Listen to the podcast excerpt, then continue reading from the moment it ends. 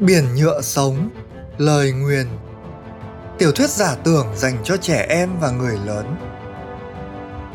Chuyện được tác giả Lê Xuân Khoa đọc trên kênh podcast Demento Sự Khởi Đầu Mới.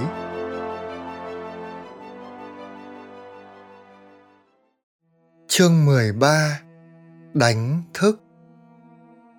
Năm ấy, Hoàng đế Hải Cẩu Lông Xù 19 đột ngột băng hà.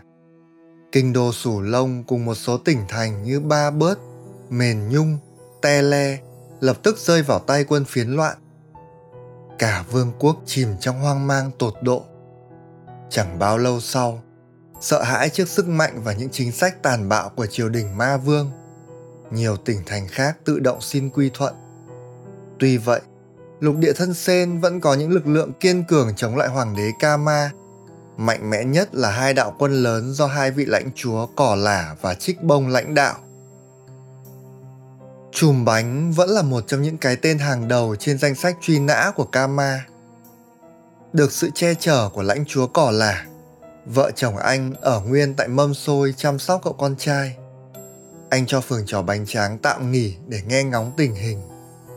Chưa đầy hai tháng sau, giữa một đêm âm u lũ công thần của hoàng đế Kama từ đâu ập vào mái ấm nhỏ.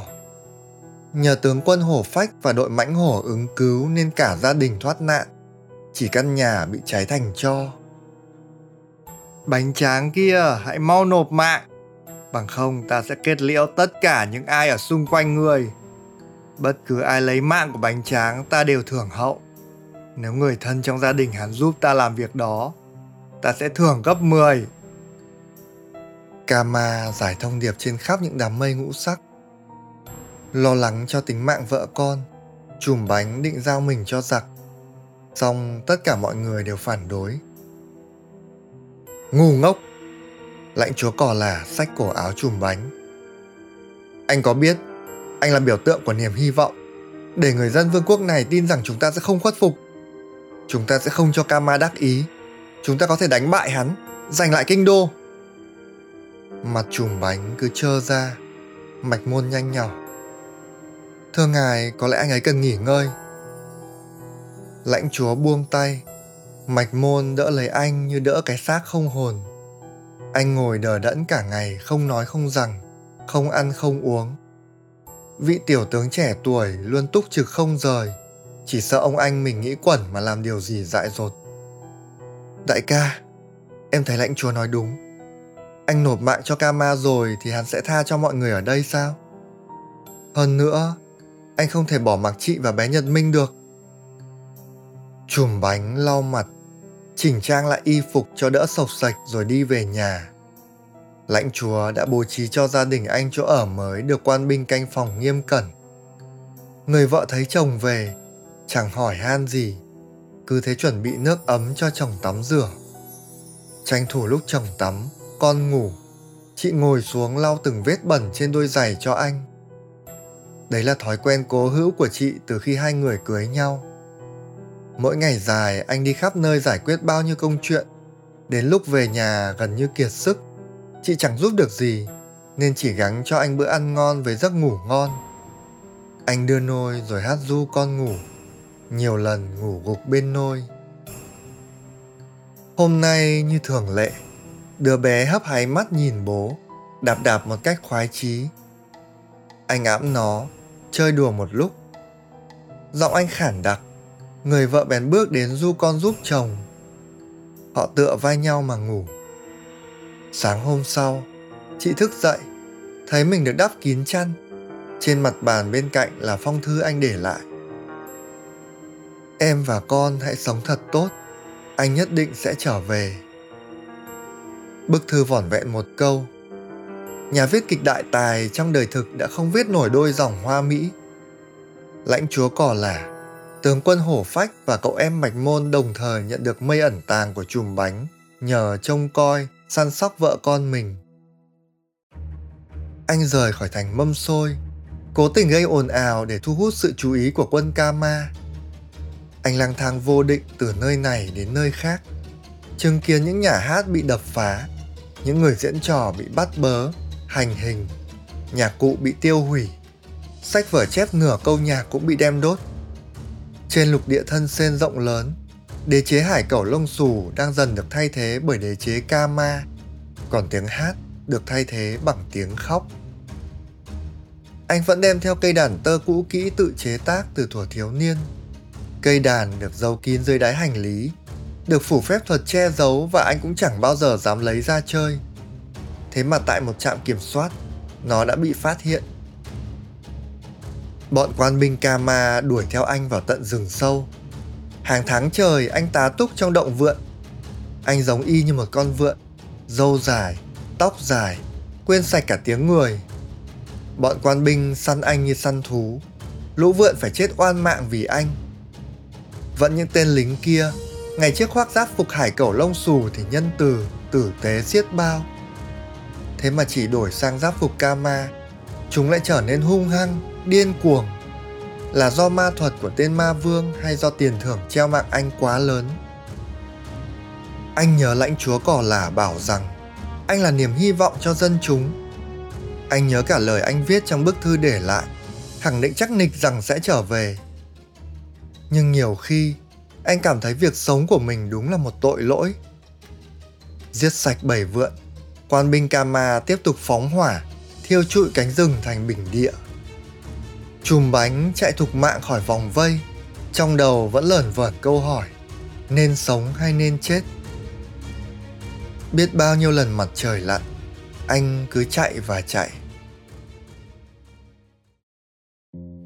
Một ngày nọ, bình minh lên cùng tiếng chim líu lo, những đám mây chậm chậm trôi ngang trời. Tất cả đều là mây tự nhiên, không có mây ngũ sắc, ẩn tàng hay mạng lưới. Những đám mây dịch chuyển mà chẳng cần có sự tác động hay định hướng của con người.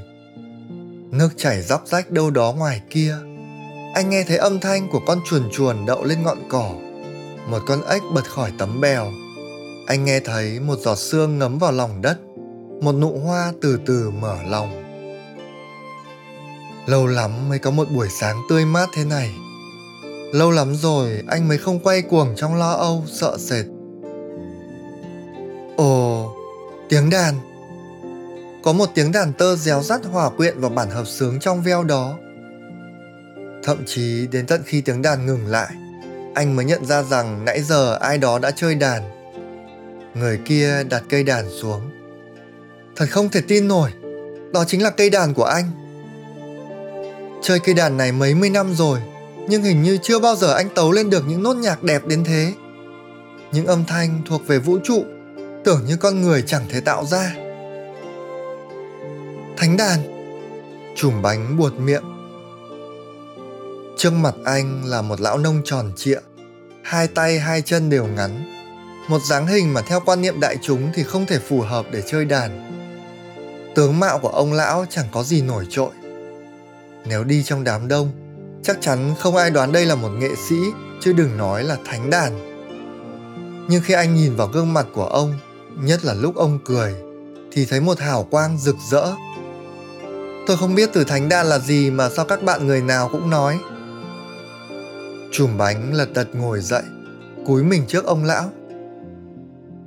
Tiên sinh, người ta đồn đại rằng trên đời này chỉ có một người chơi đàn tơ hay hơn tôi. Tôi vẫn không tin, nhưng bây giờ thì tôi biết chuyện này là thật. Tiên sinh chính là đệ nhất danh cầm trong thiên hạ. Ông lão cười khanh khách. Nhất mới lại chả nhị, cứ suốt ngày nghĩ mấy cái đó thì chơi đàn làm sao? Chùm bánh nhìn quanh, căn nhà nhỏ góc nào cũng là đàn đủ các kiểu nhạc cụ trong đó có cả những loại mà anh mới thấy qua sách vở hoặc chưa bao giờ biết tới có những thứ khác anh không nghĩ là đàn, hóa ra cũng là đàn tỉ dụ như bộ ấm chén được nặn méo mó đến là tầm thường khi ông lão cầm lên pha trà, thì từng tiếng từng tiếng li ti của nước, của trà cũng hóa ra một bản nhạc vô tiền khoáng hậu Trời xui đất khiến thế nào anh lại chui tọt vào đây? Hay chỗ này không phải trần gian nữa? Chùm bánh kể cho thánh đàn nghe về tên ma vương Kama đang ra sức triệt hạ những người diễn trò và đàn hát trên khắp lục địa thân sen. Thế ư? Tội nghiệp bạn ấy nhỉ? Ông lão tỏ vẻ thương cảm. Chắc tôi phải ra ngoài nhiều hơn. Tôi bị lạc hậu quá rồi. Tiên sinh xin đừng. Chùm bánh kinh hãi. Hắn sẽ làm hại ông.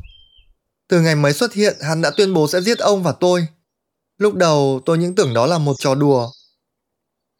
Ông lão một lần nữa cười giòn giã. Mọi người mải bám chấp vào lớp bề mặt của biển nhựa sống nên khó thâm nhập vào những tầng sâu hơn. Qua câu chuyện bạn vừa kể, Kama hẳn là người sở hữu nguồn nhựa sống dồi dào nhưng chắc có chỗ nào đó bế tắc khiến cho bạn ấy bị mắc kẹt. Yêu thương không tuôn chảy mới có thứ gọi là thù hận. Thù hận thực ra chẳng hề tồn tại, nó chỉ là sự thiếu vắng của yêu thương. Chùm bánh thú nhận. Tiên sinh, lời của ông quá đỗi thâm sâu, tôi chưa kịp lĩnh hội. Mời bạn dùng chút trà cho ấm bụng. Ông lão đặt vào tay anh chiếc chén méo mó. Chùm bánh nhấp một ngụm trà bé xíu. Hương trà bốc lên đỉnh đầu. Vị trà từ lưỡi chậm chậm trôi về cuống họng. Những giọt trà ngấm vào mạch máu, lan đến từng tế bào, khiến thân thể vừa sảng khoái, thư giãn lại tràn trề nhựa sống. Ông lão ra hiệu cho anh cầm cây đàn tơ của anh lên còn ông thì ôm lấy cây đàn mộc dựng ngay chân cột. Đàn mộc là loại đàn thân dài, có nhiều dây, sở hữu khả năng diễn tấu vô cùng phong phú. Chưa biết ông lão sẽ tấu bài gì, nhưng anh rất thoải mái. Người đời vẫn hằng ao ước được chứng kiến thời khắc này. Màn song tấu trăm năm có một giữa hai đệ nhất danh cầm là thánh đàn và trùm bánh. Sự thực thì ở đây chẳng còn ai là thánh đàn, chẳng còn ai là trùm bánh, chẳng còn cấu trúc âm nhạc hay lý thuyết hòa thanh ông lão dạo một khúc nhạc, người đàn ông đơn giản nối tiếp, họ nắm tay nhau bước vào điệu vũ ông lão dẫn dắt và người đàn ông bước theo, hòa quyện uyển chuyển ngẫu hứng biến hóa một cách kinh ngạc. Bản thể của người đàn ông vẫn luôn luôn đóng kín như hạt mầm lần đầu tiên bung nở thành cây cổ thụ. Trong khoảnh khắc Rễ của cái cây đâm sâu xuống tận trung tâm tinh cầu, còn những tán lá thì vươn đến những vì sao xa xôi nhất thuộc giải ngân hà. Người đàn ông hoạt nhiên nhận được một thoáng nhìn bao la, thấu tỏ hàng loạt những sự kiện từng xảy ra trong cuộc đời mình, lục được những ký ức ấu thơ mà bao lâu nay đã chìm vào quên lãng. Hơn 30 năm trước, trong một gia đình thuần nông nghèo khó ở miền trung lục địa thân sen, bấy giờ cũng là miền trung nước hải cẩu lông xù. Một đứa trẻ kháu khỉnh cất tiếng khóc chào đời. Nó được cả ông bà cha mẹ lẫn mười người anh chị hết mực thương yêu. Năm ấy mất mùa khắp miền quê đói giặc, để đứa bé có mụp ăn. Họ buộc phải đem nó cho một cặp vợ chồng già hiếm muộn mang họ bánh tráng. Hai ông bà vốn chẳng giàu sang gì, nhưng có mỗi thằng bé nên họ quý hơn vàng, luôn dành cho nó tấm mền ấm áp nhất giữa ngày đông lạnh cắt da. Nhường nó bát cháo loãng dù họ không có gì ăn suốt bao tháng ngày cơ cực. Ông bà đặt tên cho nó là bỉ ngạn. Rồi đời sống dần dần khấm khá thằng bé lớn nhanh và khỏe mạnh. Nhưng oái oăm thay 6 tuổi vẫn chưa biết nói. Trong lúc lũ trẻ đồng trang lứa đã đi học, thường xuyên nghịch ngợm chơi đùa, thì thằng bé nhà bánh tráng sớm chiều chỉ thích ngồi lặng lẽ, ngắm nhìn cây cỏ chim muông rồi nhoẻn miệng cười một mình. Không biết nó bắt trước ai mà tự làm ra một cây đàn tơ thô cạch, hết kéo ỉ eo lại giữ khư khư trong lòng. Hai ông bà lo lắng lắm cậy nhờ đủ các pháp sư trong vùng song chẳng thay đổi được tình hình. Năm nó lên bảy, ông già ốm nặng. Thằng bé ngồi cạnh giường nắm tay ông. Khi ông ngừng thở, cũng là lúc nước mắt nó trào ra kèm theo tiếng. Cha! Dân làng chuẩn bị đem thi hải ông già đi chôn cất thì bỗng đâu xuất hiện một nhà huyền môn, dâu dài tóc bạc, áo thụng như mây, được giới thiệu là trai ngọc tôn giả nhà huyền môn ngăn mọi người lại và nói xin chư vị kiên nhẫn chờ đợi người này lúc trước làm nhiều điều đáng trọng nên biển nhựa sống chưa muốn đưa ông ấy đi ông ấy còn được ở đây thêm một thời gian nữa. Cả làng bán tin bán nghi nhưng cũng dáng chờ. Vẫn nắm chặt tay con trai. Chiều hôm sau, ông già thở lại. nhà huyền môn lại ngắm sao trời rồi nhìn cậu bé. Cháu bé này không nên ở lại làng. Hãy cho nó đi theo ta để học về những tầng lớp của biển nhựa sống. Dù chẳng nỡ xa con, nhưng sau khi bàn bạc, cặp vợ chồng già quyết định nghe theo nhà huyền môn. Thế là những câu đầu tiên bỉ ngạn nói được ngay sau khi biết gọi mẹ cha lại là những lời tạm biệt. Hai ông bà gạt lệ nhìn con theo trai ngọc tôn giả đi về phía những ngọn núi cao ngút trời. Thằng bé được thầy dẫn đến một hang động trên đỉnh núi tuyết phủ trắng xóa. Ngoài bỉ ngạn, tôn giả còn nhận thêm bốn học trò khác, đều là những thiếu niên ở độ tuổi từ 6 đến 10. Chúng sống và rèn luyện cùng nhau trong môi trường rất đỗi khắc nghiệt. Năm đứa trẻ được học những bài vỡ lòng về biển nhựa sống rằng nó bao gồm vô vàn các tầng nhựa sống tồn tại ở những bình diện song song, đan cài vào nhau, tương giao với nhau trong một hệ thống vô cùng hoàn mỹ và vi diệu. Người thường chỉ có thể nhìn thấy và tác động lên những gì thuộc bình diện vật chất, đó là tầng nhựa sống thô thiển ngoài cùng. Họ không ý thức được rằng mỗi hành vi dù là nhỏ nhất của mình đều gây nên xung động dây chuyền vào các tầng nhựa sống khác vốn vô hình trong mắt họ bản thân mỗi con người là một nguồn nhựa sống đa tầng nhờ tu tập hay rèn luyện một số cá nhân có thể vận hành dòng nhựa sống từ các tầng sâu hơn, theo nhiều cách thức và cấp độ. Họ trở thành những chiến binh với sức mạnh phi thường, những pháp sư sở hữu phép thuật thần thông quảng đại. Cũng có khi họ là một ca sĩ cất giọng hát mê hồn hay một người làm vườn trồng lên những đóa hoa tuyệt sắc. Dân gian quen miệng nói rằng, những cá nhân đó sở hữu nguồn nhựa sống dồi dào hơn những người khác. Song kỳ thực bất cứ nguồn nhựa sống nào cũng dồi dào. Sự khác biệt nằm ở việc khơi dòng. Người thường chỉ thấy chiếc lá rụng xuống, mầm cây nhú lên. Còn nhà huyền môn thì quan sát được dòng nhựa sống luân chuyển qua từng hơi thở. Đối với họ, tìm hiểu về dòng chảy nhựa sống là một bộ môn khoa học. Các nhà huyền môn cho rằng, khi nắm bắt được trọn vẹn nguyên lý vận hành nhựa sống trên thế gian họ đạt tới trạng thái tối thượng và tan biến vào biển nhựa sống. So với các anh chị em đồng môn, bỉ ngạn chăm chỉ nhưng tiếp thu chậm. Đầu óc non nớt của cậu chưa thẩm thấu nổi những gì gọi là huyền môn, những gì gọi là tầng tầng lớp lớp biển nhựa sống. Rảnh rỗi, cậu lôi đàn ra kéo cho anh chị em giải khuây. Bốn đứa trẻ há hốc mồm lắng nghe những giai điệu ọ ẹ khuấy động cả không gian trống trải hai năm trôi qua.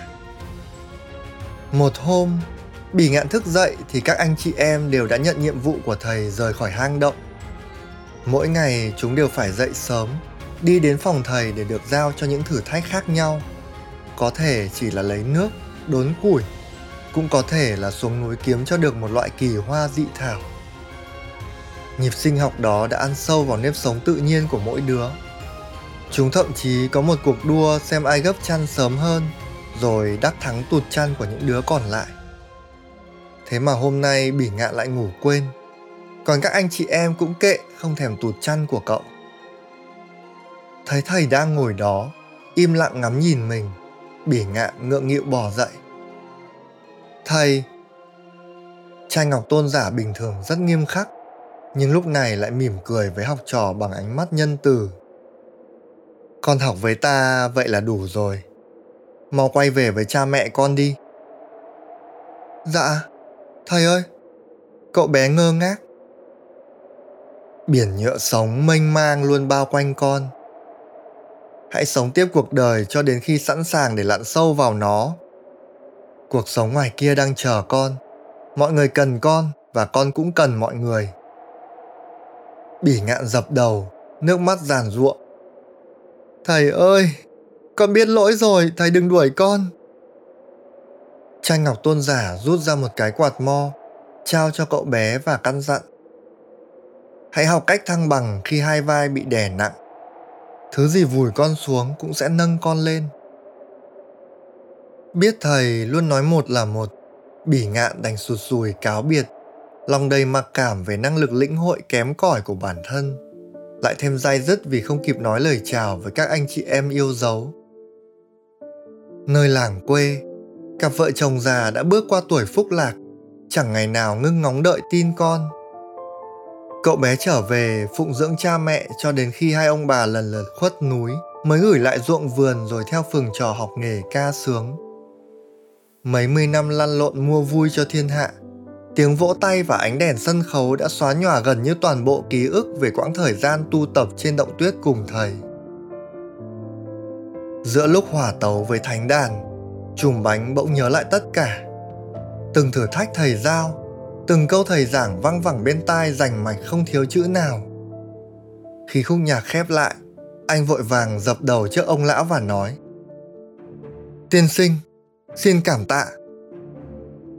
Chia tay thánh đàn, chùm bánh một mình tìm nơi thâm sơn cùng cốc, tái khởi động những bài học thủa lên bảy. Giờ đây, anh đã có sẵn rất nhiều mảnh ghép. Biển nhựa sống xô anh qua bao ngã rẽ để dạy anh cách sắp xếp những mảnh ghép này. Anh như đứa trẻ mày mò, mặc kệ thời gian trôi. Chẳng rõ mất bao lâu, có lẽ phải nhiều tháng, thậm chí hàng năm trời, những mảnh ghép mới kết nối với nhau thành bức tranh rộng lớn. Từ bề mặt, anh bắt đầu lặn được xuống những tầng sâu hơn của biển nhựa sống. Trong một ảo cảnh, anh trông thấy trai ngọc tôn giả cầm chiếc quạt mo phe phẩy. Sực tỉnh, chiếc quạt mo năm xưa thầy trao đang nằm trên tay anh. Anh đã cất nó dưới đáy hành trang, bên dưới cả cây đàn tơ cũ kỹ. Anh phe phẩy quạt, luồng gió mát rượi đánh bay hết thải bụi bặm trong đầu, thức tỉnh anh khỏi nhiều tầng mơ ngủ. Thân thể anh rỗng không, nhẹ bẫng. Những đám mây từ đâu trụm lại, nâng anh lên lơ lửng giữa trời. Rồi anh cũng chẳng còn thấy mình đâu nữa, chỉ còn những đám mây. Lại nói, trong khi chùm bánh mất tích, chiến sự giữa quân Kama cùng các lãnh chúa cỏ lả và trích bông diễn ra vô cùng khốc liệt. Quân trích bông cố thủ ở phương Bắc, trong khi quân cỏ lả vốn nắm giữ một phần lớn lãnh thổ ở miền Trung và miền Đông đang liên tiếp bị đẩy lùi và mất dần các thành trì lãnh chúa cỏ lả ra lệnh cho dân chúng mâm xôi tản cư về phía đông, ngay trước khi thành mâm xôi đón nhận một cuộc tổng công kích. Quân Kama chia làm ba mũi giáp công, một mũi từ dưới đánh lên, một mũi từ trên đánh xuống, một mũi thẳng từ kinh đô Sủ Lông ngang qua dặng núi La Đà. Lãnh đạo cuộc tiến công là nguyên soái Sa Lắc, nguyên đội phó đội cấm vệ quân Hải Cẩu đã được thăng chức sau khi đầu hàng Kama. Hai mũi giáp công trên và dưới lần lượt được giao cho hai tướng Pedan và Zakke. Riêng cánh quân ở giữa đi qua khu vực rất khó di chuyển vì bị khí thiêng bao phủ, thì đích thân nguyên soái Sa Lắc cùng pháp sư Bo Bo dẫn đầu. Quân Cò Lả cũng chia làm ba mặt đối chọi lại. Mặt hướng lên trên do bá tước Ngọc Cò Lả, em trai lãnh chúa chỉ huy. Mặt bên dưới thuộc quyền tướng quân Hổ Phách, còn lãnh chúa đảm trách mặt phía tây chỉ duy nhất một trong ba mặt bị xuyên thủng, tức là họ thất bại. Cánh quân phía nam áp sát lớp thành nơi hổ phách trấn giữ. Đi đầu là một bầy voi chiến cõng nhiều đá lớn trên lưng. Chủ tướng Giác Kê cưỡi miêu mã vượt lên trước. Vừa trông thấy hổ phách trên tường thành, hắn vung chùy trỏ mặt viên tướng trẻ. Nhãi con, hạ khí giới đầu hàng mau, hoặc chờ ông đây vào xé xác chúng mày làm gỏi. Chẳng nói chẳng rằng, với gương mặt lạnh như băng, hổ phách chậm rãi dương cung, nhắm tim tên tướng địch. Giác kê hiên ngang ưỡn ngực nghênh đón. Đến tận thời điểm đó, người dân hải cẩu lông xù vẫn truyền tụng nhau về lý lịch oai hùng của Giác kê. Hắn quê ở tỉnh Mô Đầm, nằm phía tây nam lục địa. Ngày hắn còn là một thiếu niên chưa đủ tuổi tự lập. Có một năm mưa nhiều đến độ ngập lụt cả mấy tỉnh lân cận. Làng bản, mùa màng đều bị nhấn chìm trong nước. Nhiều pháp sư trong vùng phải dốc cạn nhựa sống để xả nước cứu dân. Ở mô đầm, người ta trông thấy một thằng bé lầm lũi xô cả một tảng núi để chặn dòng nước lũ đổ vào làng của nó. Thằng bé đó chính là Giác Kê. Khi tổng quân, hắn được mệnh danh là anh lính quái vật và sau này là tướng quân quái vật các loài dã thú, cho dù hung dữ đến cỡ nào, chỉ cần đánh hơi thấy hắn ở gần là lập tức cong đuôi bỏ chạy. Nhưng ngay lúc này đây, toàn bộ quan binh mặt nam thành mâm xôi mới trông thấy hắn đã vã hết mồ hôi. Với sức mạnh ngăn sông dịch núi, một mũi tên đối với hắn chả khác nào mũi đốt. Hắn thừa sức gạt phăng mũi tên hoặc mặc kệ cho nó bị trường nhựa sống phòng vệ phát ra từ cơ thể mình bẻ gãy. Đây sẽ là một màn thị uy đơn giản để khích lệ tinh thần binh sĩ trước lúc bắt đầu của công thành. Quân Kama thậm chí còn gieo hò cổ vũ rất to. Tướng quân quái vật, tướng quân quái vật. Và mũi tên từ tay hổ phách phóng đi theo đúng kịch bản. Phập. Đang phấn khích, quân Kama đột ngột lặng đi khi thấy chủ tướng ngã nhào khỏi lưng miêu mã. Lẽ nào là một trò đùa? Không, là thật. Với cặp mắt trợn trừng, cây chùy vẫn nắm chặt trong tay. Jacke nằm bất động trên mặt đất. Hắn đã ra đi sau một nhát chém vào cổ và mũi tên trúng tim mà chẳng kịp rên lấy nửa tiếng. Hổ phách thì chễm trệ trên lưng miêu mã của hắn tự khi nào. Chỉ những ai sở hữu cặp mắt thật tinh tường mới quan sát được. Sau khi bắn mũi tên, vị tướng trẻ bất thần lao xuống, nhanh hơn mũi tên của chính mình rồi tung đòn chí mạng. Không kịp trở tay, tướng địch lãnh liên tiếp cả gươm lẫn tên. Giờ thì hổ phách cho miêu mã nhảy trồm lên và hét. Xung phong! Một đội quân cưỡi lợn chuỗi, sử dụng câu liêm, từ lòng đất trồi lên quét chân bảy voi chiến khiến chúng ngã rúi rụi. Những tảng đá lớn đổ xuống lăn ngược vào quân Kama. Cổng thành được mở Đội quân cưỡi ngỗng dùng thương ùa ra vừa kịp lúc đội quân cưỡi lợn chuỗi hoàn thành nhiệm vụ, lặn tịt hết xuống đất để nhường đường. Thay vì cố thủ giữ thành từ bên trong, tướng quân hổ phách chọn chiến thuật chủ động phủ đầu kẻ địch. Cánh quân Kama phía nam tuy đông gấp đôi quân do hổ phách chỉ huy, song mất chủ tướng, hoàn toàn rơi vào thế trận vị tướng trẻ bày ra và bị đánh cho lên bờ xuống ruộng. Tại cổng thành phía bắc, quân lực của tướng Pedan vấp phải sự kháng cự quyết liệt từ bá tước Ngọc Cỏ Lả. Hắn cho đội quân cưỡi cá sấu tiến vào theo đường sông. Trước trận chiến, ban tham mưu cho biết bầy cá sấu này có lớp da dày, sức chống chịu rất vâm, lại leo bám cực khỏe nên bằng mọi giá không cho phép chúng áp sát tường thành. Bà tước bố trí sẵn rất nhiều cạm bẫy, đồng thời cho cung thủ hai bên bắn tên như chút, gây tổn hao lực lượng địch lại thêm một đội quân cưỡi ngỗng đón lõng sau cùng. Đích thân Pedan cưỡi cá sấu đi đầu tả sung hữu đột, hạ gục nhiều binh lính mâm xôi. Thấy thế, bà tước Ngọc Cò Lả bèn cho ngỗng tăng tốc bơi tới nghênh chiến. Cả hai chủ tướng vốn là những kiếm sĩ nổi danh nhất nhì lục địa thân sen, nhưng đây là lần đầu tiên họ có dịp chạm trán nhau. Biết đối thủ sở trường thủy chiến, khi tiếp cận ở khoảng cách vừa phải, Bá tước tung người khỏi lưng ngỗng, lộn ra sau lưng tướng địch, đạp mạnh xuống phần đuôi cá sấu, khiến phần đầu của nó bảy pedal lên không. Chớp thời cơ tướng địch bị mất trụ, lưỡi kiếm trên tay bá tước hóa khổng lồ quét ngang một đường.